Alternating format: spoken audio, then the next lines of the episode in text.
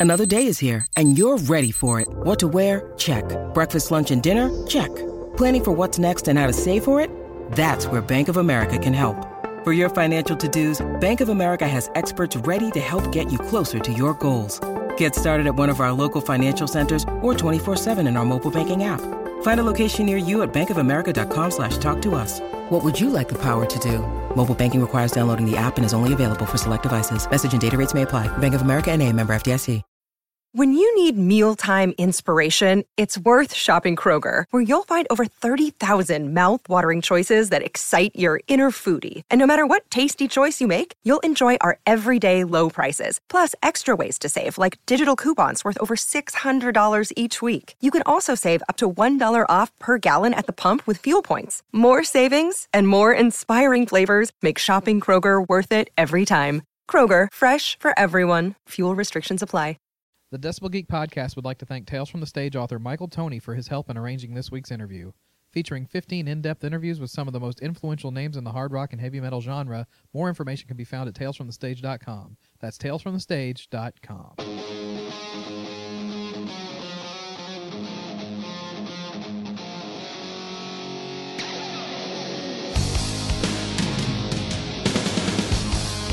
This is the Decibel Geek Podcast with Aaron Camaro and Chris Czynszak.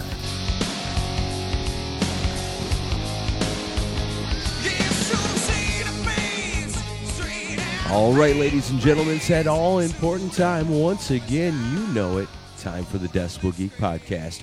I'm Aaron Camaro, joined as always by my main man right here in the Decibel Geek studios with me, Chris Czynszak. How's it going, brother? Doing great. How are you? I'm doing awesome. We are going to have some fun tonight. We're taking the Wayback Machine and also some awesome, awesome current stuff for the uh, guest of today. Yeah, very cool. We're going to be talking to Jeff Duncan. If you don't know, you think way back to a band called Odin.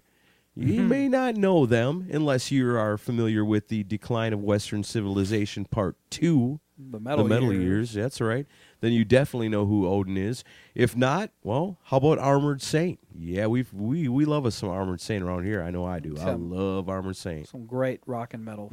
And uh, we're going to turn you on to a band called DC4 today, which, if you haven't heard of them, by the end of today's episode, you're going to be real glad you did. Yeah, we are because they were they were real diamond in the rough because even we weren't clued in no until we started researching for had this. and no they- idea that there was this amazing awesome. band out there called DC4, and had we not taken the time to sit down and talk to Jeff Duncan, who knows? We could have lived our entire lives and never hearing this band, and how shitty would that have been? You'll be hearing a lot more from them and uh, later on in the show. Yeah, and in the Oh, future. yeah.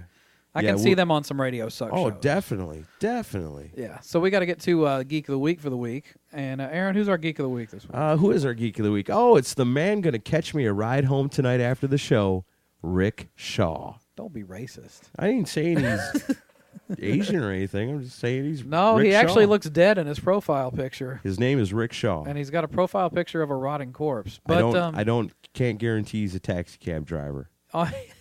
on, the uh, Canadian uh, on the as it as it the uh, Hoser hijack episode we had with Wally and Rich. I just gotta while say, back. those guys. I gotta agree with Rickshaw. They did an awesome job. They did, and he said a lot uh, of fun. He said, "Thanks to you two, I can't stop listening to Forty Sons, One Way Ticket, great tune." So Wally and Rich, a couple weeks back, good job on uh, on picking up some uh, they new really stuff there. they killed it, man. And you know, I told Wally myself, you know, what it's all about is being fun, being entertaining, informative, and turning people on new, to new music they never heard before. And They covered the They hit it with me, man. I heard all kinds of cool stuff I never heard before that day. great job on that, and uh, Excellent. Yeah, be hearing more from them in the future. Uh, so yeah, today's show: Jeff Duncan, Decline of Western Civilization Part Two, Armored Saint, DC Four. Yeah, there ain't nothing more to do but to do it. So let's do it. Decibel Geek Podcast, Jeff Duncan, right now.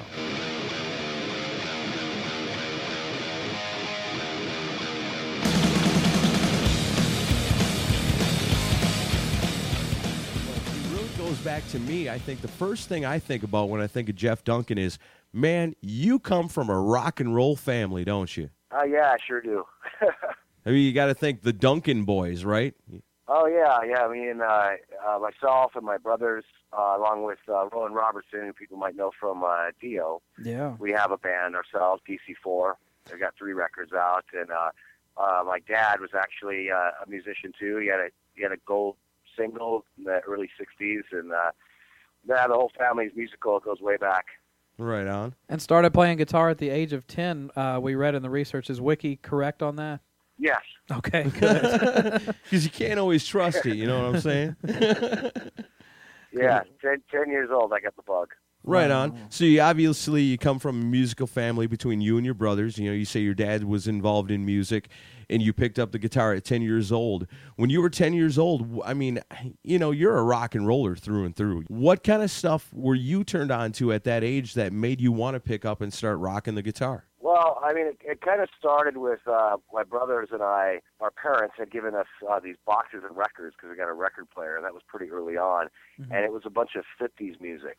So um, that was really kind of where it started, was listening to '50s music and and getting into that, which uh, which was a nice introduction because that music's very melodic and and uh, fun to sing, and Right. uh, and the chord progressions were easy, you know, and, and that sort of thing. But it kind of started there, and then, uh, you know, our dad, he was really into, um, you know, he's really into Elvis and and, uh, and you know a lot of stuff, Chicago, Gladys Knight and the Pips, uh, Cat Stevens, all kinds of stuff. And uh, so, you know, there were times where he would sit us in front of the stereo and say, "Here, listen to this album." Just we would just sit there and listen to records, and uh, so it was a re- real, real vast kind of, uh, uh, you know, a lot of music. Uh, I think the hard rock and metal was just kind of something that that that I myself took to, you know, the second I heard it, I'm like, this is where I want to go, you know, and that was definitely Black Sabbath Right on. uh, that introduced me to that. and what was what was Dad's reaction to hearing Black Sabbath? Uh, well, you, you know, he was pretty open-minded, so he just, you know, he thought it was interesting, and and uh, but, you know, he he just was really supportive. You know, he was really into, you know, you want to do music, do music. But then, you know, if I decided I wanted to become whatever else, he would have been the same way about it. But I think he was especially pleased that we all wanted to be musicians. Oh, okay. Well, right on. that's unusual to find in a parent, you know, and especially one that in the industry. A lot of times they'll be like, "Oh, don't go into that. I know what it's like," you know. Yeah, well, he was he was a rock and roller, you know, in, in his day. You know, he was uh, uh, he was into all the you know Elvis and and all that stuff. So he was he was a rock and roller at heart. So he he he understood what it was all about. It wasn't like he was alien to it. He had done it in his youth. Right, right. And uh, when you was Odin the first band you put together? Yeah, pretty much. It kind of evolved from a band uh, that I joined uh, when I was in seventh grade, and uh, it just kind of evolved out of that and became Odin, uh, which is a long story. But um, but it's yeah, that was definitely my first my first rock band. The first thing I did that made records and played clubs, and when I first got into the mix or the mess, depending on how you look at it. And what what was uh, around what year are we talking about when Odin starts playing out in the clubs in Los Angeles? that was probably about 19, 1983, I'm going to say. Uh, and the, the first real club gig we did, actually, uh, or ironically, was opening up for Armored Saint at the Troubadour. Really? Oh. Nice. That's ironic, man. It Talk is. about rock and roll irony, huh? Yeah, that's when we met them. We became friends with them. So when I joined Armored Saint, it was great because I was already re- really good friends with the band. Well, that's It cool. it almost seems to me, you know, in retrospect, that you're almost more of a better fit with a band like Armored Saint as opposed to Odin, because it seemed to me like Odin had that like hard rock, almost Manowar look. But you guys had a different sound that was definitely tied in with what was going on in L.A. at the time. Um, you know, you had your brother with you in um, Odin, right? Your Yeah, brother Sean on his brother, yeah. drums. hmm What was Matt doing at that time? I mean, I'm just curious. What's the how, how's the age lineup? Is Matt like too young to be in Odin at this time, or what? No, I mean he's really not that much younger than me, but uh, he was uh, he picked up the bass a little later on, but he did have a he did have his own band that was playing in LA at the time, a band called Castle. So he was he was rocking and rolling, but by the time when, when we had started the band, he wasn't really attacking the bass at that point in time, Yeah. uh, like we like we were. Um, well, he was. He was just he was doing his practicing in his room, period. At that point in time, when when that band came to be. So, um, but then uh, you know, one day we turned around and he was just like really awesome. So when uh, you know down the road when when I decided to put together DC4, he was the obvious choice. right on. So it was uh, there was no there was no denying that uh, who was going to be the bass player. That's cool. So it starts out. We'll go back to Odin. You know, it's it's Randy O on vocals, yourself, Jeff Duncan on lead guitar, Sean Duncan, your brother on drums, and Aaron Sampson on bass. You guys are, you know, when people talk about Odin, you know, when you look back in retrospect today, you know, Odin's kind of an obscure thing. You know, they're not like Motley Crue where it's you can easily find out about Motley Crue, you can easily find out about Guns N' Roses. It's a little bit harder to dig up information on Odin.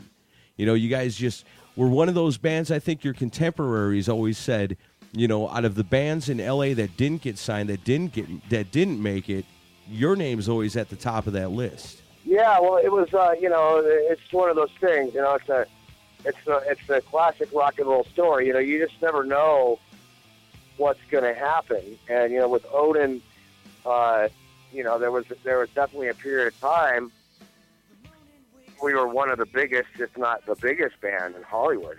Right. And we had a very, a very uh, huge following. Uh, but, uh, you know, for reasons, uh, you know, I'll never know, you know, we had some management issues and that sort of thing, but it just, it just never really, uh, it just never really happened for us. And, you know, there's, there's some other bands that were like that too that, that I thought were great. You know, a band like Leatherwolf, which was awesome. Mm-hmm. And, uh, you know, they had a huge following, same kind of thing. And for some reason, it just didn't it didn't cross that that it didn't go to that next level. Right. And uh, you know, Odin slugged it out for you know seven or eight years.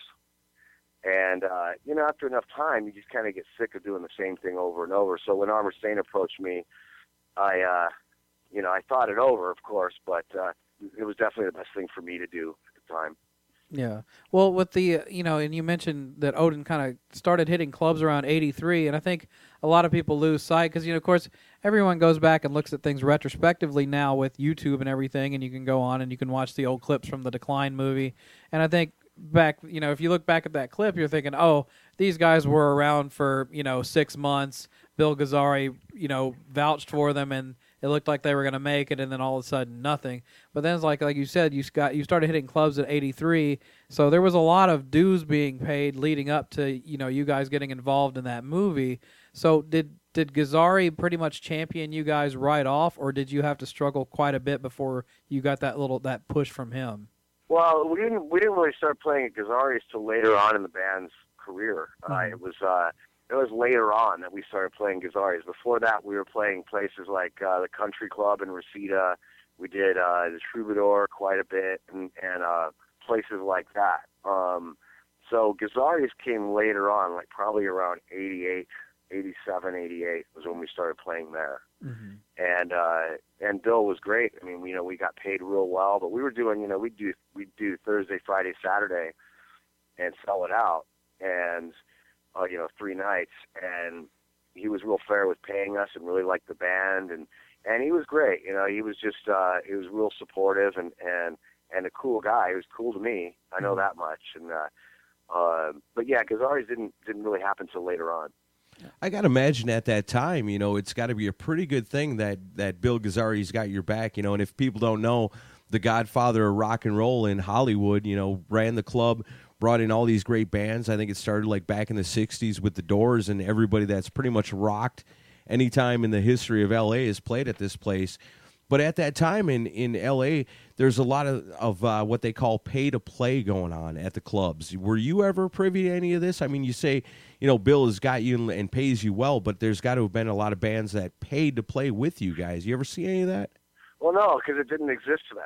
Uh, that didn't exist then. I mean, bands would play and they would get paid based on on their draw. And they'd work out a door deal with them. Right. Uh, nobody was nobody was paying to play. Like a band like Odin, for example, we would say, okay, we want this much guarantee, and then we get this percentage of the door if it gets beyond this many people. right. So we had, you know, we had the leverage to kind of say this is what we want.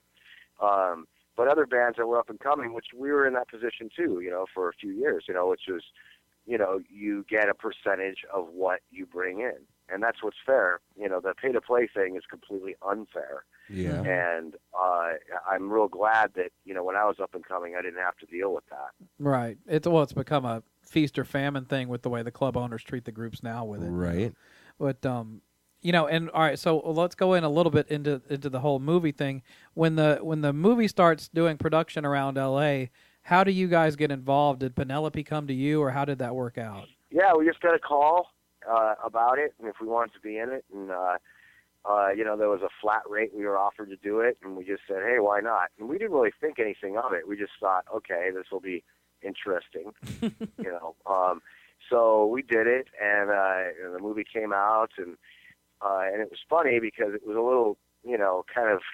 I think it was kind of embarrassing at first, but then later on, it just became like this cult thing, and I had people approaching me about it, and, and I was like, well, you know, we were just we just got filmed being being and doing what everybody else was being and doing, you know, at the time. Right. Yeah. So uh, I'm real glad that uh, you know I'm real grateful that we were in it, and it you know it definitely gave Odin some recognition that maybe we otherwise wouldn't have wouldn't have had at least at least on a national level. Sure. Well, you, you did. I mean, I did. I gotta imagine back then you're filming that hot tub scene with all the girls. You probably weren't thinking, "I'm going to be asked about this in 25 years."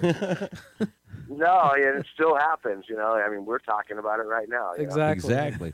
One thing I've noticed from that film is that it, there's like the scenes. You know, you got the Paul Stanley scene where he's laying in the bed with the women, and you got the Ozzy scene where he's cooking himself breakfast, and of course Chris Holmes in the in the, The pool. pool, You know, yeah. no one can forget ever forget that.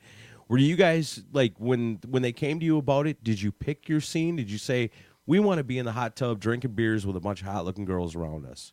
No, uh, we're just kind of you know that that hot tub was actually at Penelope's house. Oh, really? And uh, yeah, she said, "Yeah, you're gonna come up to my house. You know, we'll just hang out in the hot tub, and you know, bring whoever you want." So we invited a bunch of girls, and she uh, Penelope, Penelope loaded us up with beer, which I think was intentional. Right. And uh, uh, you know, you sit in a hot tub and drink beer, it, it, you get like twice the effect after a while. It's That's just, that, true. That's what happens. That's true. And uh, so we were pretty, we were pretty drunk when they filmed that. And uh, so no, we just we just went along with it. We were like, okay, fine. Yeah, you you. know, it's funny uh, you mentioned Penelope getting you guys drunk because I interviewed uh, Nadir and Brian from London a few months ago when those guys were here in Nashville, and they uh, they mentioned that they got loaded up pretty good on their scenes also. And actually, Riki Rachtman also mentioned in his interview that he got loaded. So I think we know Yeah. what the common denominator was on uh, getting ready for the shoot these scenes. Yeah, well, that that was the uh, you know everybody was. I mean, at that time, it was it was all about that. It was all about a few things, and um, you know, like I said, I, I everybody everybody was up to the same thing. Yeah. You know, and uh, definitely did it to the hilt. I mean, put it this way: 1989, I stopped everything. I haven't touched a drop thing since 1989. So Wow. I'm like I. I'm like I got my fill of all that. Boy, I you know, guess. in my twenties, so you know, or not even my twenties. You know, I mean, Odin Odin was a sellout act, but at 17 we were selling out. Yeah. You know, between 17 and 23, it was just a party. You know, we did a couple Odin reunions. You know, over the past 10 years, there's been like two or three gigs we've done um, that have been great and a lot of fun. And we never know if it's going to be the last one or what's up. You know, but but that didn't happen till way later. Odin didn't reunite for anything till 2003. Right. So it was a long time before we were uh, ready to do that, you know, because we put it to bed, and uh, I certainly did not want to do it. Uh, I, I think I was the one who was holding out the longest because I didn't want to do it. Hmm. But um, but then I was listening to some records one day, and I was like, you know, that might be a good time, and so I called everyone, and, and we got together, and it was great. Yeah. Well, It was just That's it very was cool. great. And now, Deep Thoughts with Lemmy Kilmister. The thing is they said it's an action figure. And I said to him, you're going to put a dick on it? And he said, no. I said, it's not going to get much action then, is it? you know? Listen to the Decibel Geek podcast on your iPhone, Android phone, Blackberry, and WebOS phones with Stitcher. Stitcher's smart radio for your phone. Find it in your app store or at Stitcher.com. Stitcher Smart Radio, the smarter way to listen to radio. Hi, I'm the Red House on the corner, right where your baby used to stay, and you're listening to the Decibel Geek podcast.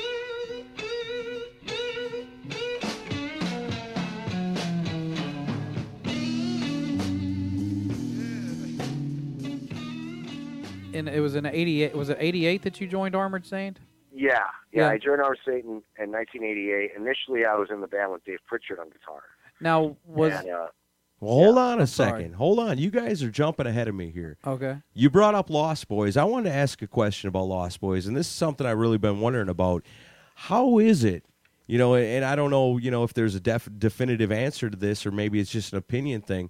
How is it that you guys from '83 to '88 are in Odin, and you just can't get that big record contract, you know? And then Randy O leaves Odin, forms Lost Boys. You're on board, and all of a sudden, boom, you guys have a contract. I mean, how does that work? I- was it all Vicky Hamilton? uh, that's the music biz, man. And yes, I mean, Vicky Hamilton had a lot to do with that. You know, uh, she was, and, and it's no, it's no slight to her in any way. I, I saw Vicky maybe five months ago or something like that, and we said hi, and it was great. But Vicky had approached Randy, and she really believed he was the star of the band. It was a classic story, you know. Right, because everybody sees Randy O as the sex symbol of the '80s that should have been.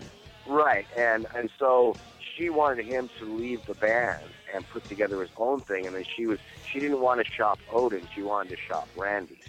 So he he succumbed to that, and uh, you know really how it worked is you know then it got kind of tense in the band, and Armored Saint had been knocking on my door since Delirious Nomad. You know that's that's just the truth. nice. Um, but I was uh, I was holding out because I was still into my band, and um, so Armored Saint came knocking again at that time, and I told them yes, and so uh, Odin did his last gig knowing it was over. In fact, I was rehearsing with Armored Saint and Odin at the same time, and I did the last my last gig with Odin uh, at Gazzari's, and then the following week did my first gig with Armored Saints uh, out in Reseda at the Country Club. So it was all very quick. That whole transition, one band ending and me beginning in, in another one, happened really quick. Um, so I was in the band initially with with uh, Dave Prichard, and uh, so it's all real. It's all real close. But then I was. Uh, do, you want, do you want me to continue with this? yeah, keep going, man. man. You're on a roll. So I was in the band with Dave Prichard, and uh, I ended up doing a tour with them. We did we played with uh, we did a tour with King Diamond, and it was great. And we got back from that tour and started writing and doing demos for what would come to be Symbol of Salvation. And uh, uh, then I was uh, at that time. I had some personal things I wanted to deal with, and, and I, I had a lot going on, and so I, I departed the band um, briefly. And in that time, I was out of Armored Saint. I did the Lost Boys album, Okay. and uh, and Dave Prichard passed away. Then I got approached by you know sometime later I got approached by by John Bush and Joey and Gonzo about coming back to Armored Saint with Phil and doing another album. You know, which and we already had there was all that material written. I mean, songs like Reign of Fire and and uh, yeah. uh, you know, dropping like flies, and, Yeah. uh, tainted past, you know, uh, well, not tainted past, but uh, there was tribal dance. A lot of that stuff was was Dave's stuff Dave wrote, Mm-hmm. and I was really the only person on the planet who knew how to play that stuff correctly because Dave had shown it to me because I was on the demos, and uh, and Phil was the you know, Armored Saint's a very family kind of thing, so.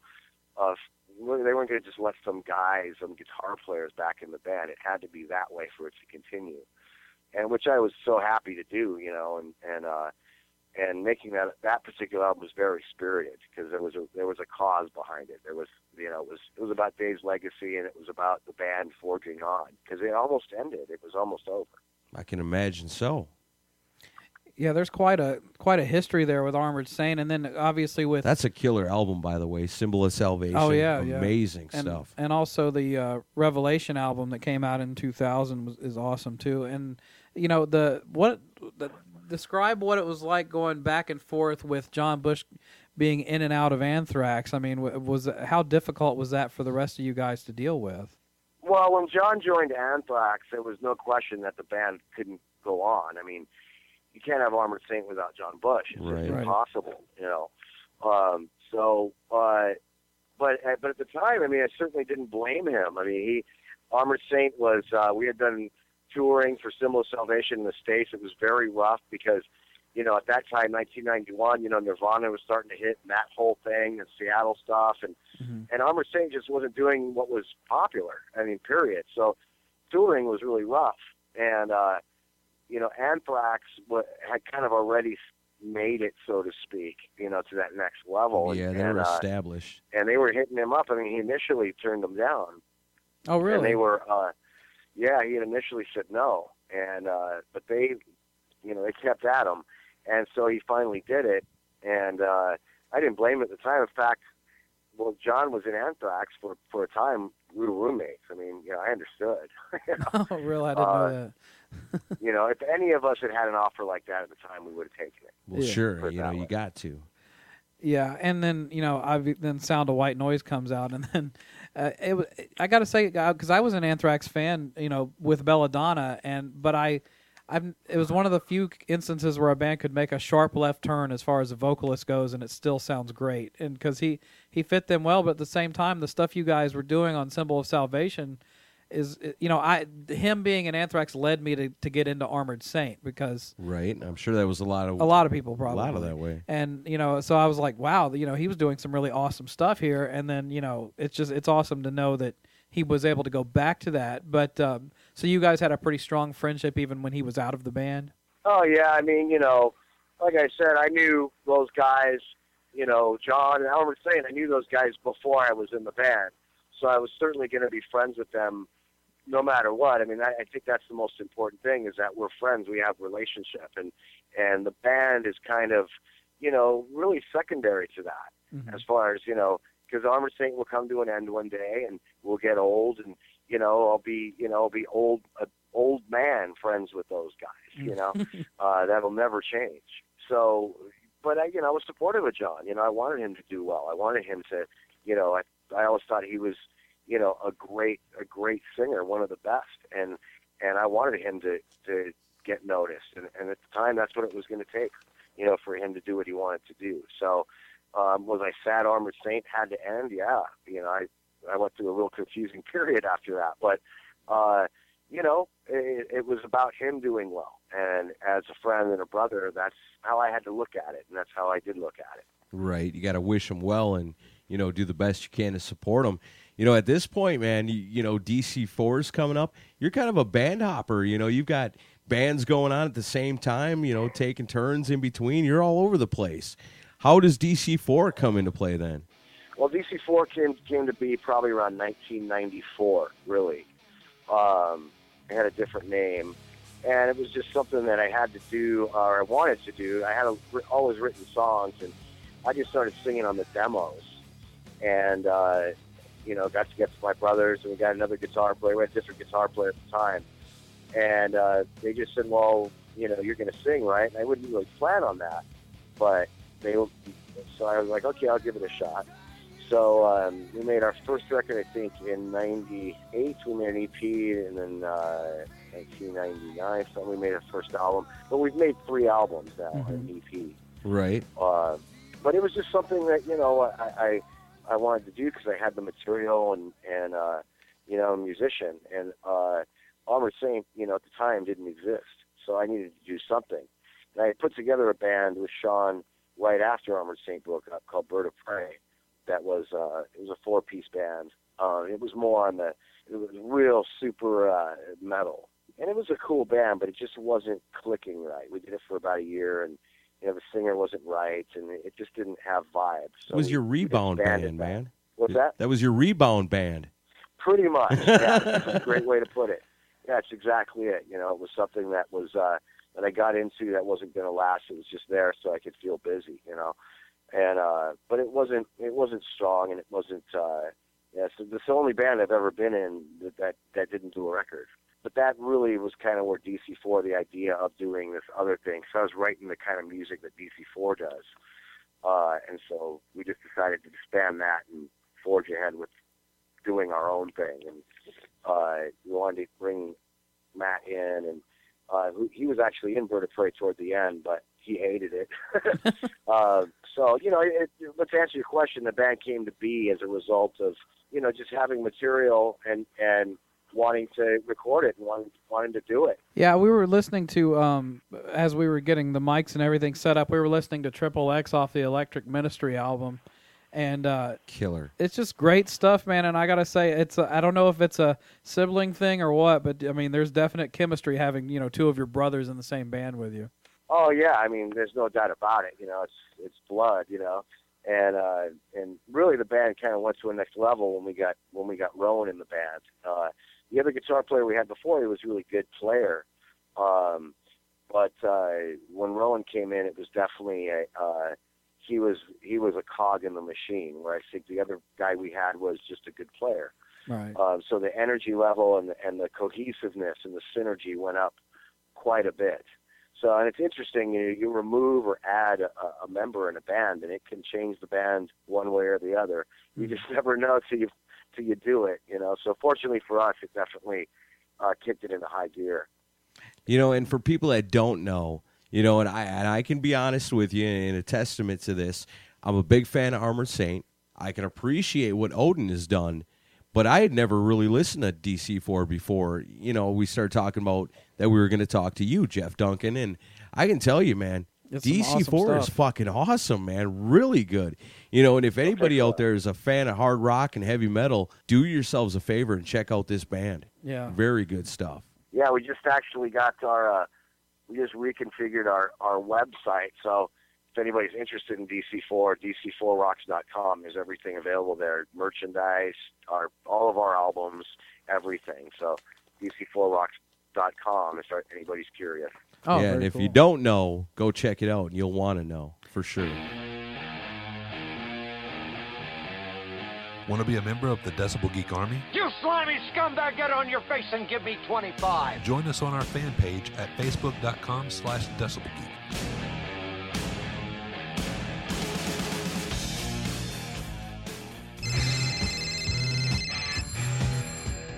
Got a question, comment, request, or legal threat? Call us on our voicemail hotline at 540-DB-GEEK1. That's 540-324-3351.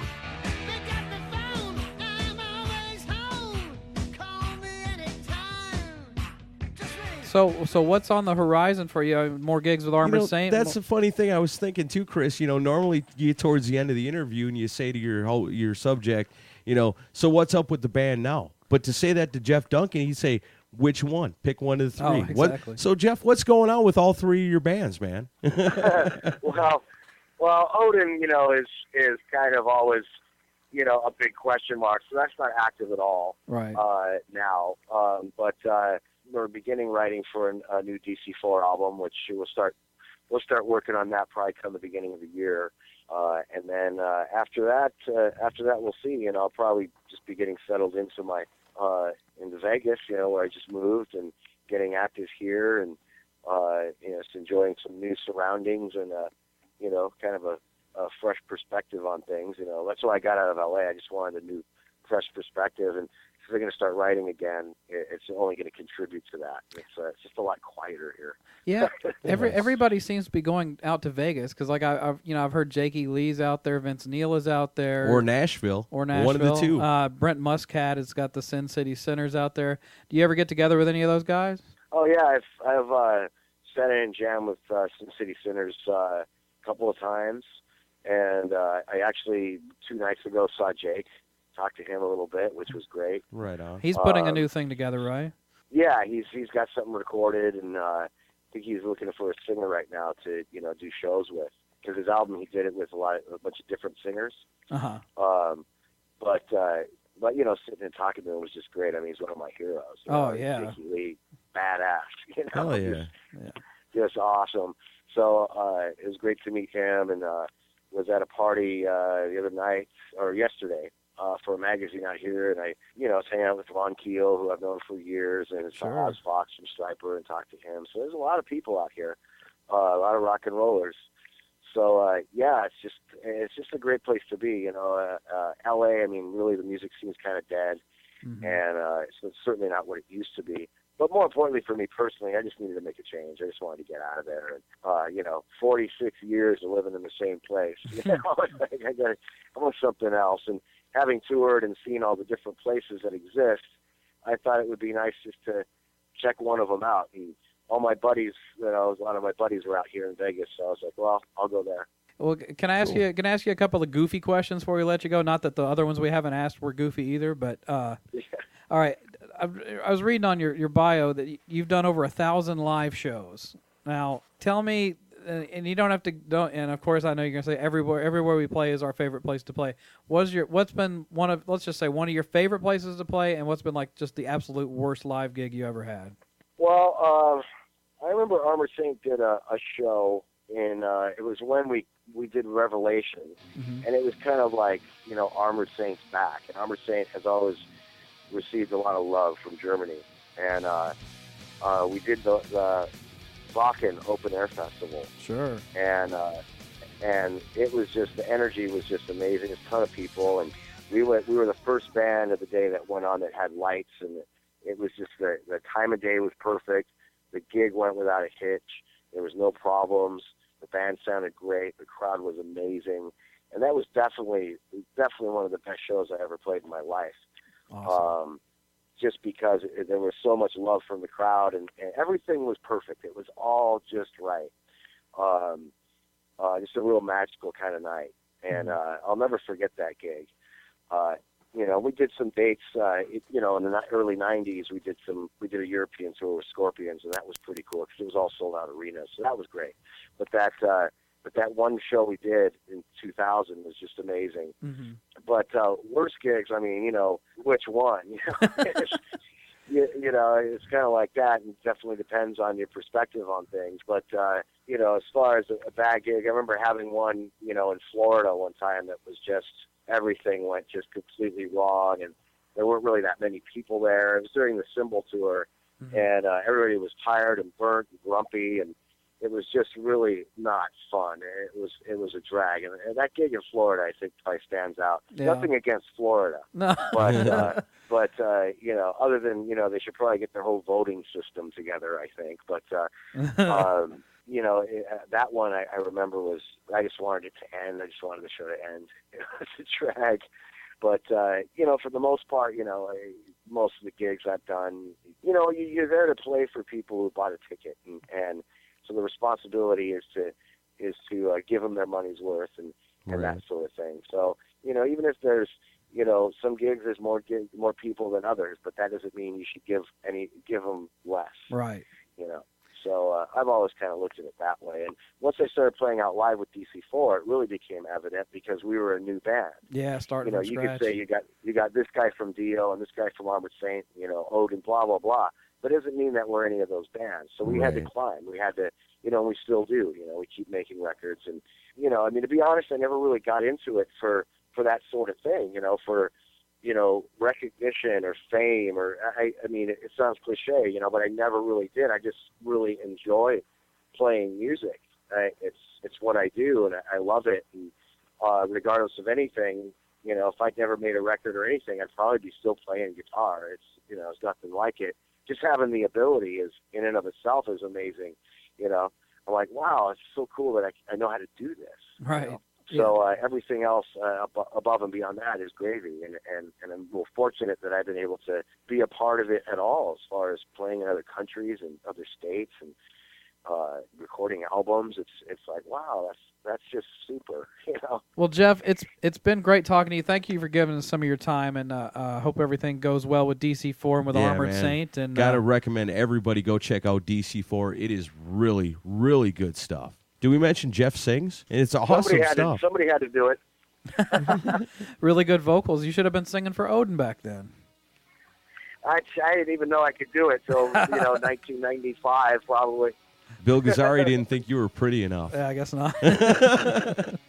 Yeah, I was too busy wanting to be Eddie Van Halen back then. Right. not a not a bad thing to No, aspire to. Nothing wrong with that. All right. Well, thanks so much for coming on with us, Jeff, and uh, good luck with all the uh, future projects. Yeah, well, you know, thanks for the support, guys. It's been great talking to you. Thanks for having me.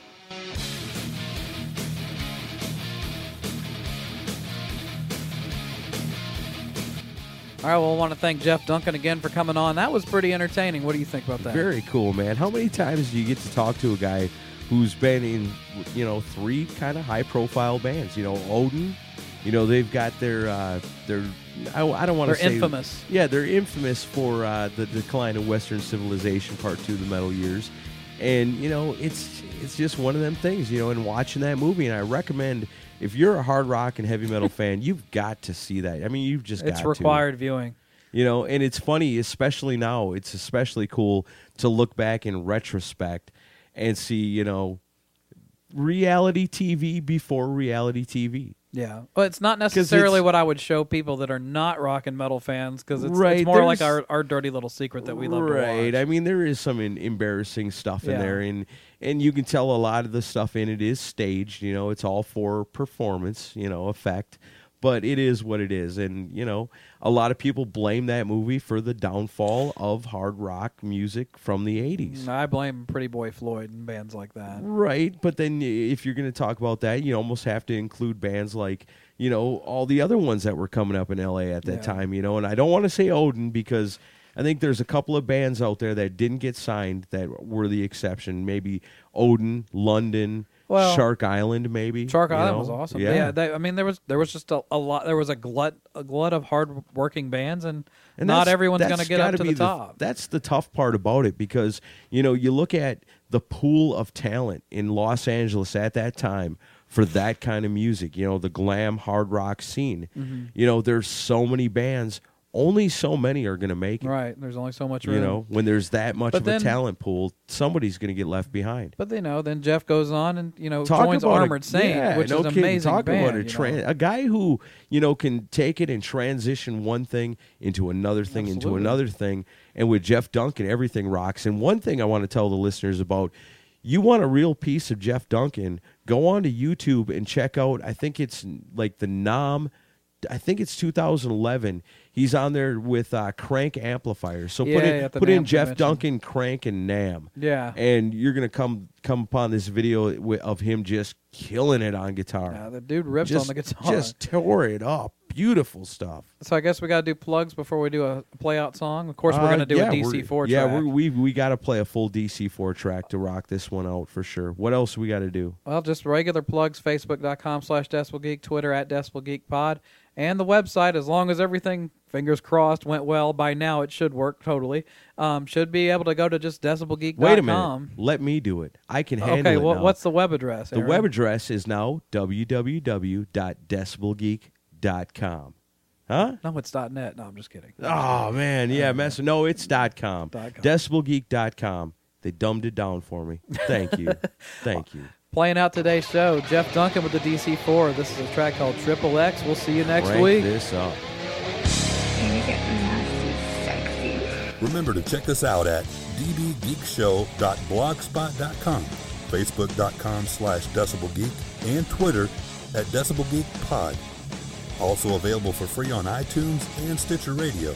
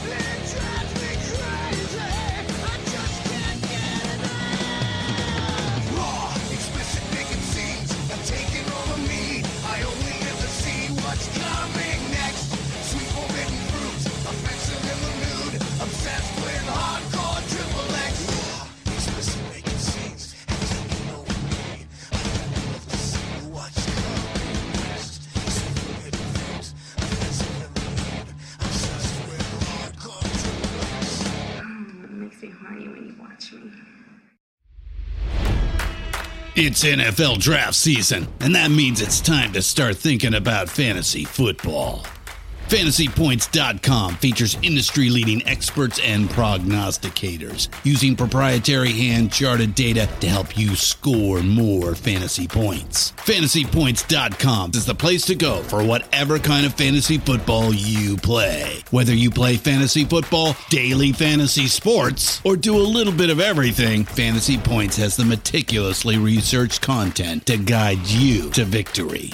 And why wait for the fall? Fantasy Points also covers the new spring football league, the UFL. Join the guru, John Hansen, Scott Barrett, Joe Dolan, and other massive names in the fantasy football universe with an exclusive offer. Use code Pantheon for 15% off any fantasy points package, including the all in package, with access to every article, tool, and data nugget that Fantasy Points has to offer. That's fantasypoints.com and code Pantheon for 15% off at Fantasy Points. Fantasypoints.com. Code Pantheon. Score more fantasy points.